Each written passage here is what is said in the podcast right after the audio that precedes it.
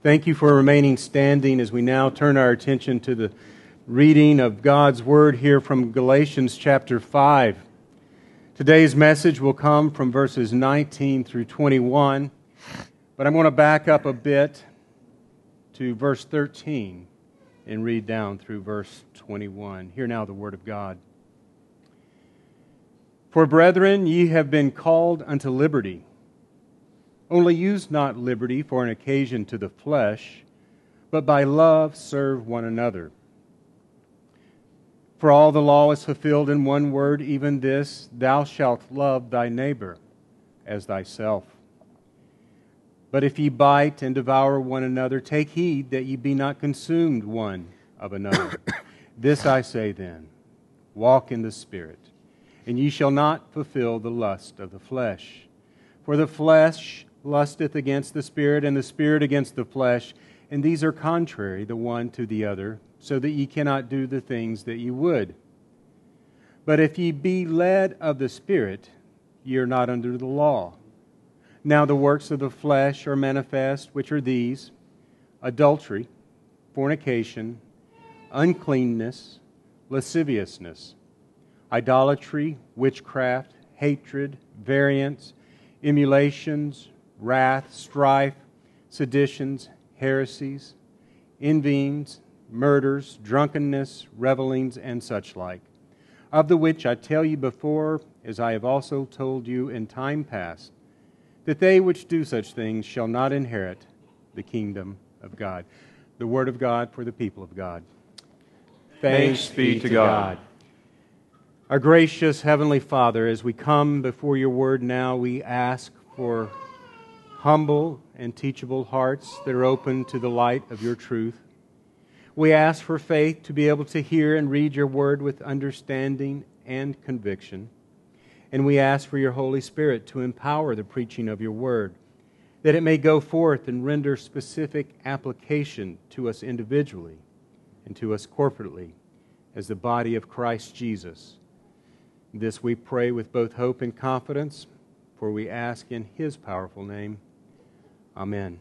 Amen. You may be seated. As we continue working our way through Galatians, we find ourselves here in chapter 5 in another one of Paul's lists.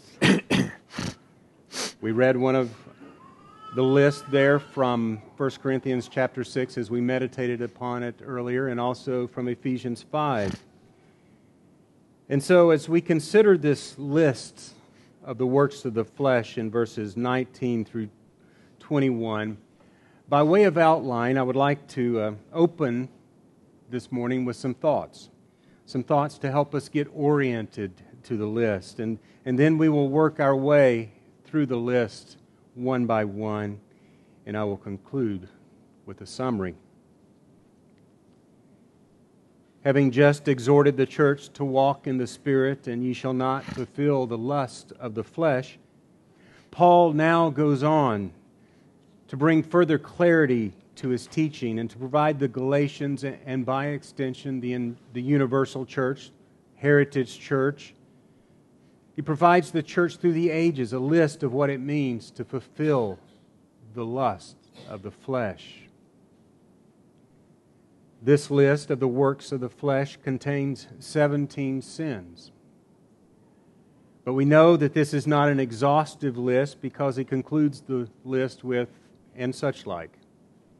As spirit filled Christians, we are to read and understand a list like this and glean a generalized principle being communicated and not, not treat it as a check, checklist to work through and say, I'm good, I haven't done that, or that, or that. But we love lists, don't we? We like to be told where the boundaries are. Sometimes we like to push right up to the edge of the boundary, but there are principles at work here. And so, if we train our hearts and yield to the leading of the Spirit, if we walk in the Spirit, we will see that these 17 works of the flesh, along with the innumerable other works of the flesh, exactly for what they are, which is sin. And they become less and less a temptation to us and a challenge for us.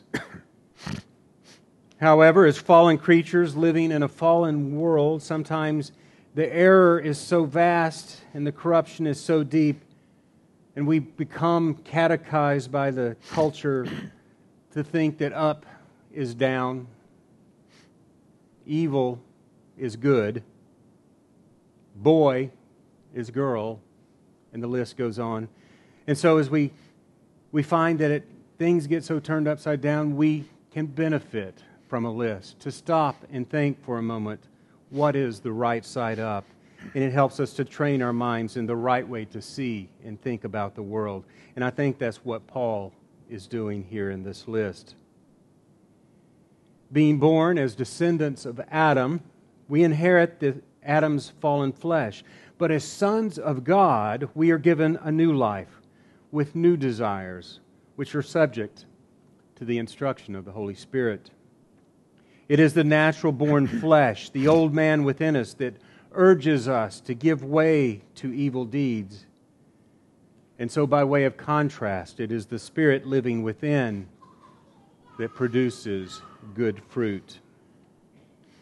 As we covered last time, there is a conflict, there's a battle within that is described in Galatians 5 16 and through 18. This I say then, walk in the Spirit, and ye shall not fulfill the lust of the flesh, for the flesh lusteth against the Spirit, and the Spirit against the flesh. And these are contrary the one to the other, so that ye cannot do the things that you would. Before we were regenerated and given new hearts, the flesh is in control.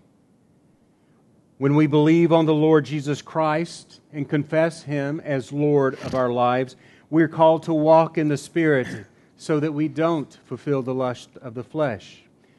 The word walk here is in the present tense, and it speaks of a regular, continuous, ongoing action.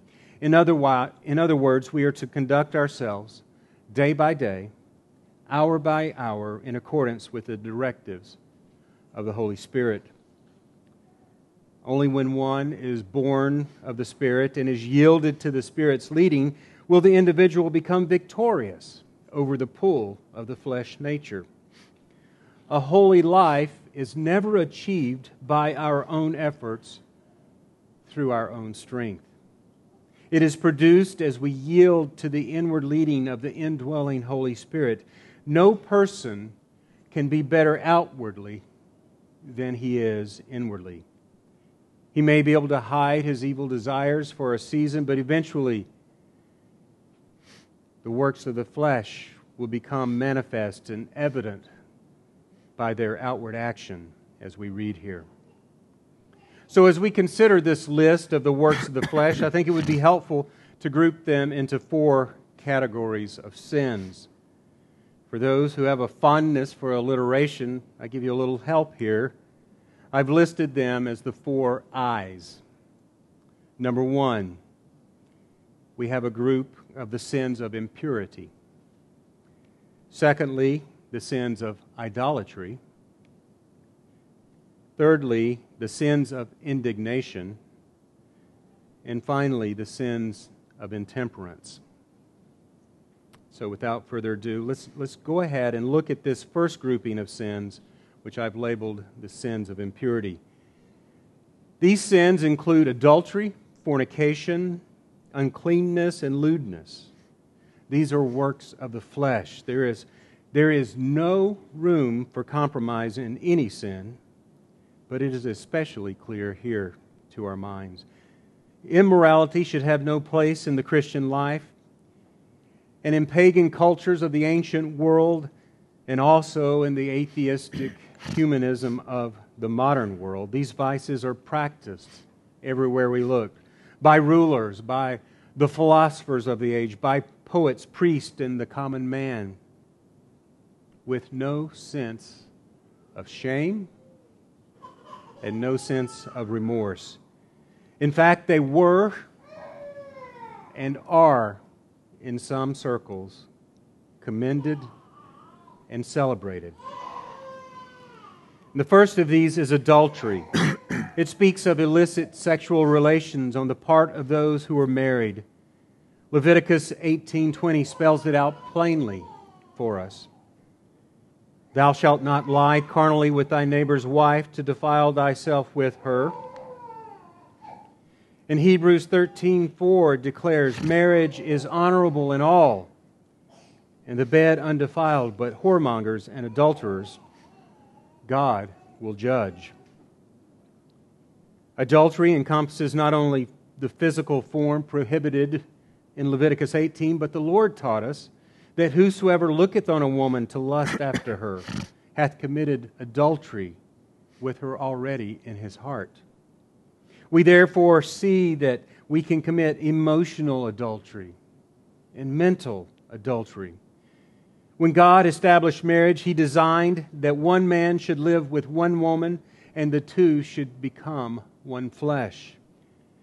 We are not to trivialize the violation of the marriage union, and we are not to trivialize the breaking of marriage vows. The sin of adultery is not a trivial matter. God will judge. So, men, train your minds to delight in the beauty of your wife. Never linger over those provocative ads that come across your computer screen. Don't give temptation a toehold. Flee and seek the help of the Holy Spirit. The second on our list is fornication. It speaks of illicit sexual relations among the unmarried. Couples that live together like husband and wife before marriage are living in fornication. Prostitution is a professionalized form of fornication. And this was a problem Paul had to address with the church in Corinth. Know ye not that your bodies are the members of Christ? Shall I then take the members of Christ and make them members of an harlot? God forbid. And he continues, What? Know ye not that he which is joined to an harlot is one body? For two, saith he, shall be one flesh, but he that is joined unto the Lord is one spirit. Flee fornication. Every sin that a man doeth is without the body, but he that committeth fornication sinneth against his own body. The exhortation is to flee fornication, and it is plain. Many in our culture today are eager to declare and promote all for, sorts of forms of fornication. It is a lie. Flee fornication. Know deep within your heart that all forms of fornication are a sin before our holy God, and it is fraught with all sorts of peril to your soul. Uncleanness. Uncleanness describes those who may not necessarily commit outward acts of immorality, but whose thoughts and desires are unclean.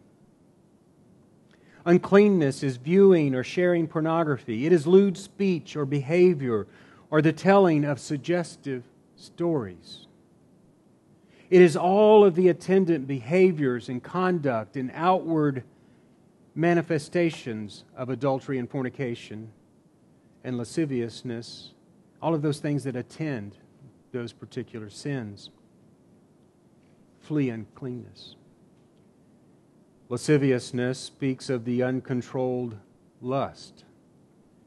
Individuals can be guilty of uncleanness, but when they become lascivious, they become so immoral that they shock public decency by their conduct.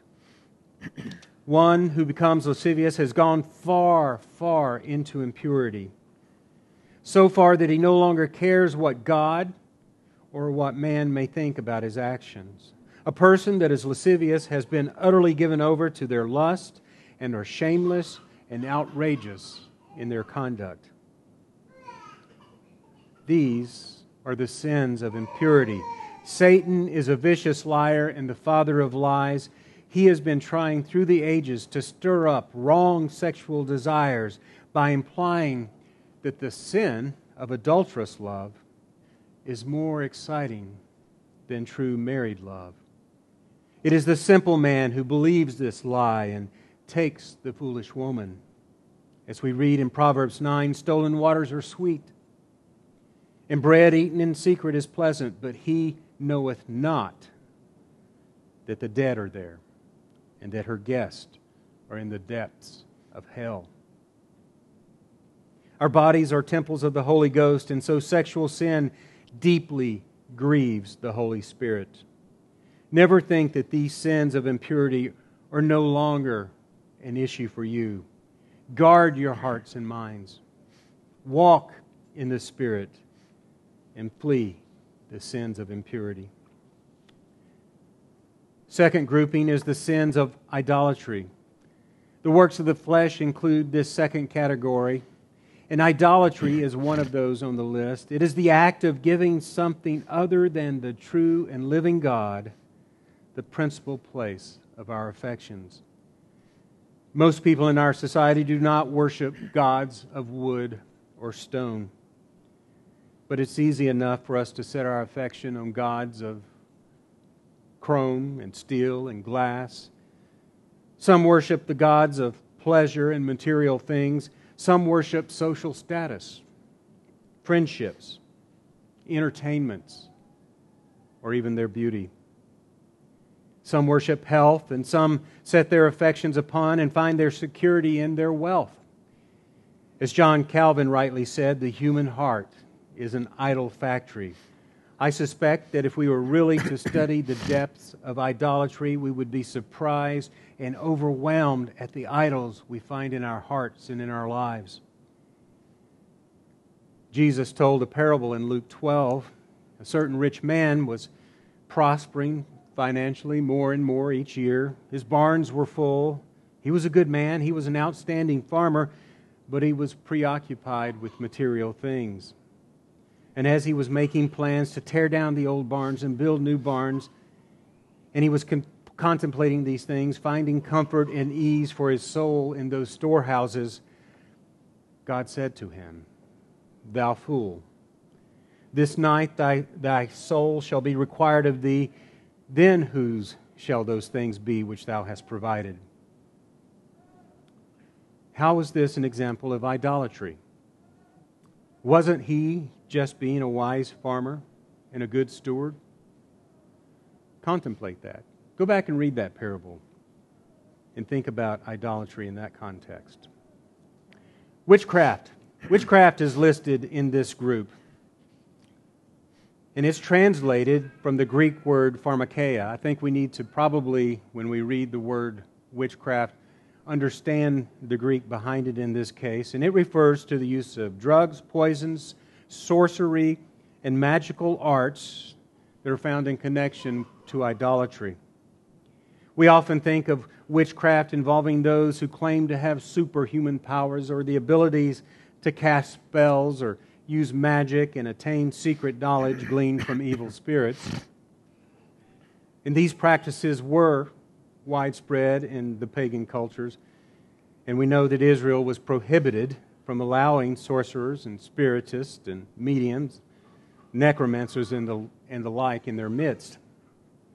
So, as Christians today, we can read a term like witchcraft and, and go right past that without pausing to think, I wonder, where in my life might I find witchcraft, pharmakeia? I think that it's often renamed and disguised under New Age labels or alternative medical practices and various forms of meditation and visualization. To give but one example, some Christians have embraced Native American and Eastern mysticism unwittingly.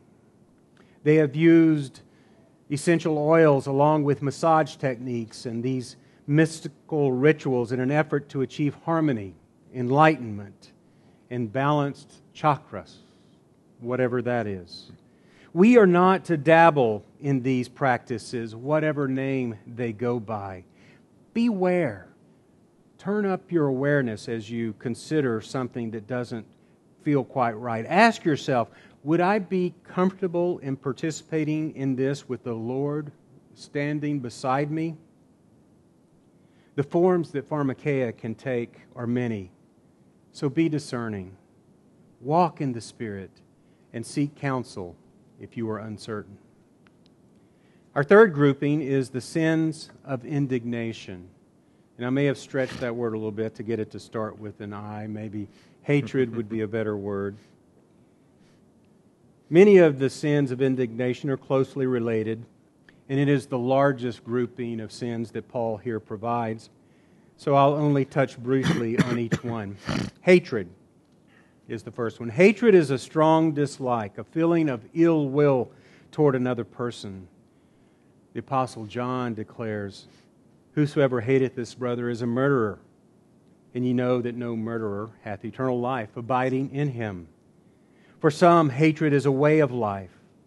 Such persons, if hatred is a way of life, are essentially murderers, even though they may never have committed the overt act of murder.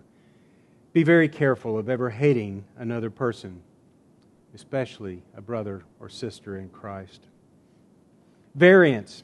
Variance speaks of disputes and quarrels that cause discord among the brethren. In many and various ways, we as church members are simply not used easy to get along with. Our personalities can rub others the wrong way. And on top of that, we can be touchy and easily offended. And some of us are stubborn and bullheaded and just plain contrary. May the Lord deliver us from these carnal characteristics as we walk with the Spirit and the Spirit sanctifies us. We are to be peacemakers and easily entreated. I urge us all to be charitable and understanding toward one another when we feel this welling up within us. A word we don't often use is emulations. It's a term that speaks of those who desire to surpass and outdo others. The Greek word behind emulations is zelos, and it, it can denote both virtue and vice. It is, it is used sometimes to mean zeal and enthusiasm of pursuing a noble task that which is good, to have a right zeal. But here, it speaks primarily of a begrudging resentment that envies the good fortune of others. Oh, that we would rejoice with those who are rejoicing and not step back and say, Oh, I wish that were me. Wrath. Wrath speaks of violent forms of anger. It is storms of uncontrolled temper. It pictures a person who loses control when the weed eater won't start. I might be getting personal here. Or the fish won't bite, or the meals aren't already ready on time, or, or you're running late, or, or your particular, whatever your particular button issue. We all have our buttons, and there are those things that send us off toward the path of wrath far too easily. The husband who steps out of the room and slams the door behind him because something doesn't suit him is displaying this sort of temper. This conduct indicates that he is in the grip of the old man in that moment. Humility and repentance are called for where wrath is found. Our next word is strife. It's translated from the Greek word which means office seeking or uh, canvassing for an office. It describes those who would like to be elevated to a position of responsibility within the church, not so much for the service they can render, but for the prestige it might bring. The mother of the sons of Zebedee in Matthew 20 manifested this spirit when she requested that her sons would be granted a position on either side of the Lord in his kingdom. May the Lord protect us from the sin of strife within this body. Seditions. Sedition speaks of divisions. Once again, the Greek word refers to any commotion within the church that causes what we would commonly refer to as church splits. Now, no doubt there are times when separation from an errant church would be right and good, but in most cases, our primary duty the primary duty of every Christian is to serve faithfully right where he is. The most de- deplorable splits are those resulting from personality conflicts within the church. Where there are seditions, the unity and fellowship of the local body of Christ is fractured. The testimony of the congregation in Christ's name in the community is marred. This divisive tendency is the result of choosing to walk in the way of envy and bickering rather than in the royal road of love, forgiveness, and understanding. Our next word is, is heresies. These are ideas or schools of thought that are contrary to the true doctrines of the Christian faith. The flesh, I believe, has a Gnostic desire for special knowledge that can lead us easily in the direction of heretical teaching. All Christians need to take a lesson from the Bereans who search the Scriptures daily to find out whether the things being taught were so. This is one remedy to the sin of heresy. Envyings refer to a resentful desire for another person's possessions or advantages. It is closely related to the word emulations we spoke of just a moment ago. One major difference between the two words is that envy is always, always bad, whereas emulations are not. There is no good way to be filled with envy. Whereas someone struggling with emulation may resent the good fortune of others, the envious person, being considered here by this sin, is so resentful that he may plot to destroy that other person or, or undermine the blessings he is envious of. And the last sin listed under this label is murders. Murder Murders is a reminder that the snuffing out of a human life involves more than sticking a knife into another person. It is possible to cast looks that are filled with murder and to speak words that are intended to slay. This is something that flows out of the heart of man and as such defiles the man, the Lord teaches us in Matthew 15 19. So the sins labeled as hatred, wrath, and strife, and envyings, and seditions are sins of indignation, ire, and hostility. The ultimate corrective for strife and hatred and violence is a genuine love for fellow Christians.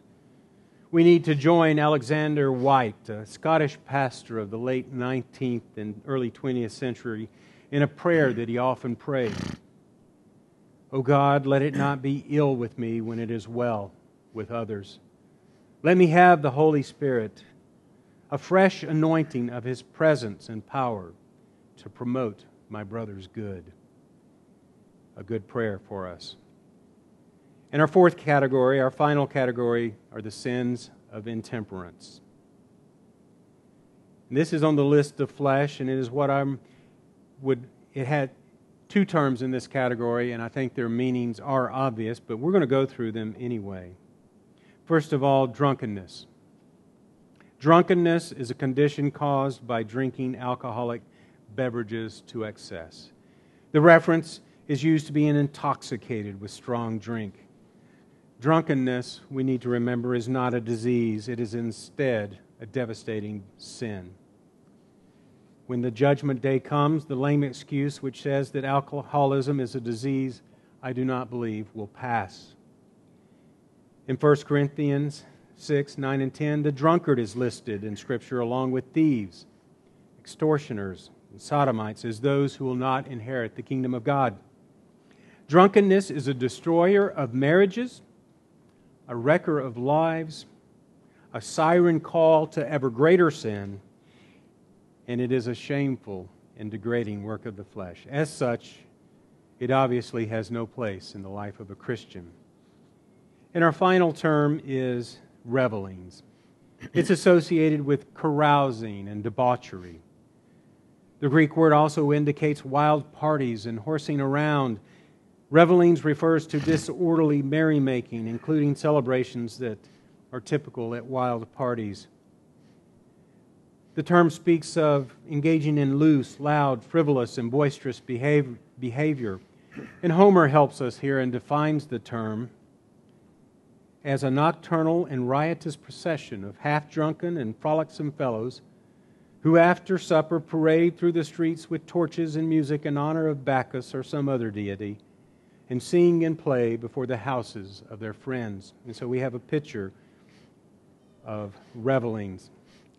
And we need to know that to enter into revelings is both foolish and sinful.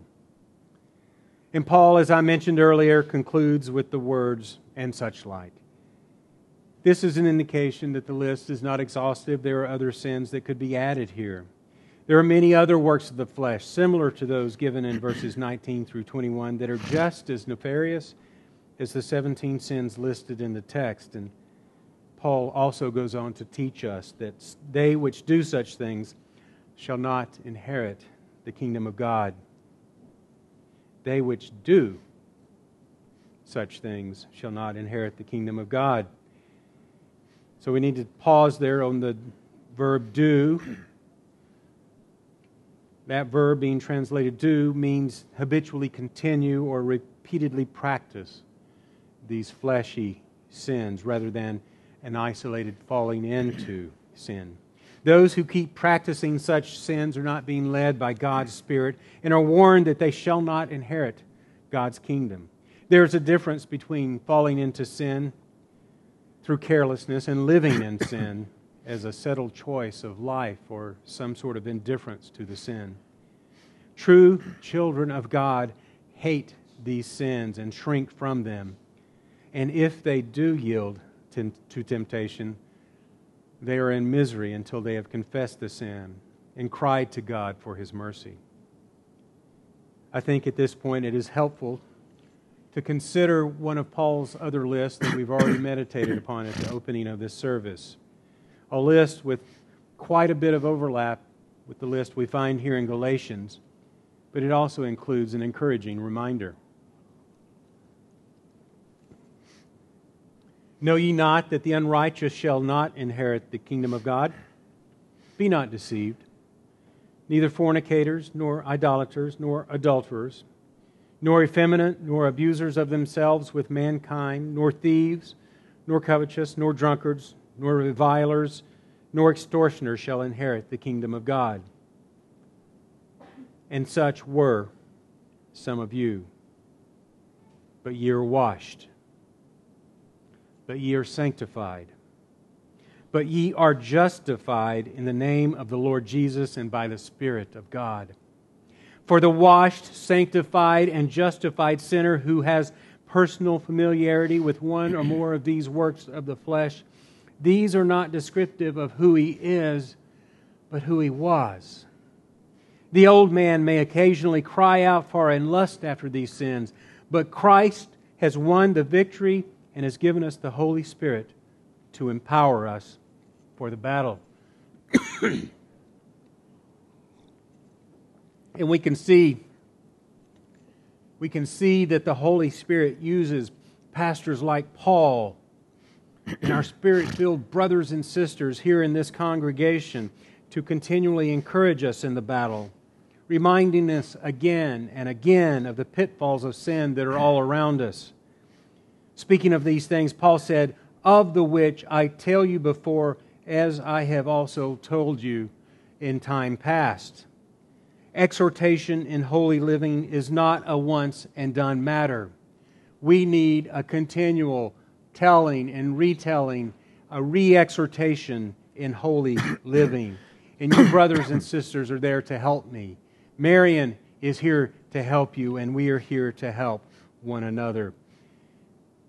And remember, the way to gain increasing victory over the works of the flesh is found back in verses 16 and 18, where we are admonished to walk in the Spirit and to be led of the Spirit.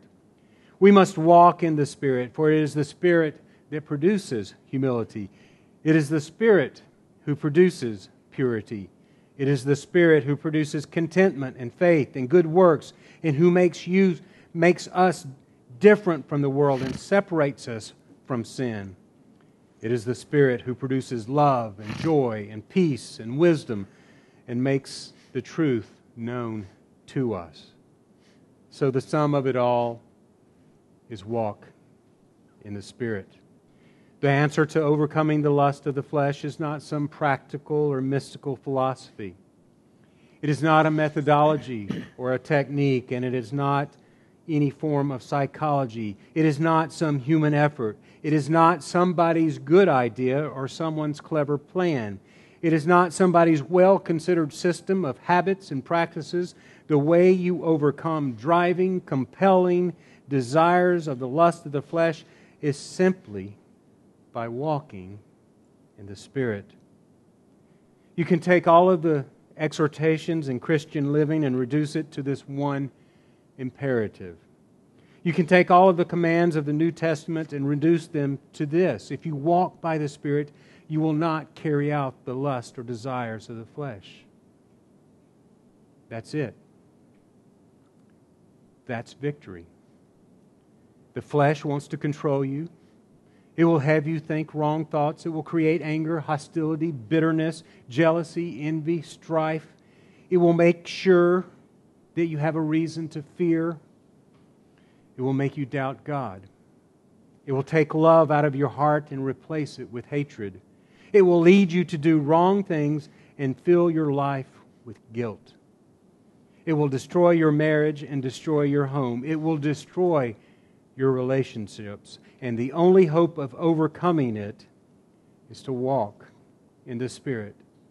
There is no human solution for a spiritual problem. The only source of spiritual transformation is the Holy Spirit. The only way we can live our lives is, on, is this very same way that we entered into this new life. We began in the Spirit, and we must live in the Spirit. And as we live in the Spirit, we will bear the fruit of the Spirit. Fruit which will be the nourishment we need as members of the body of Christ in order to sustain and grow and edify one another as his bride, the church. And this is the topic we will cover in the next message, Lord willing, when we conclude with the text here from Galatians 5 and consider the fruit of the Spirit. Let us pray. Heavenly Father, we give you all thanks and glory and honor for your mighty work of redemption in the lives of your people. We thank you for saving us out of death and destruction and delivering us unto life and joyful liberty. We pray that you will forgive us our sins and make us eager to forgive those who sin against us. Lead us by your Holy Spirit and make us fruitful in your kingdom. Fruitful in your kingdom according to your perfect purposes. And so, this we pray for the glory of Jesus our Savior and in his mighty name. Amen.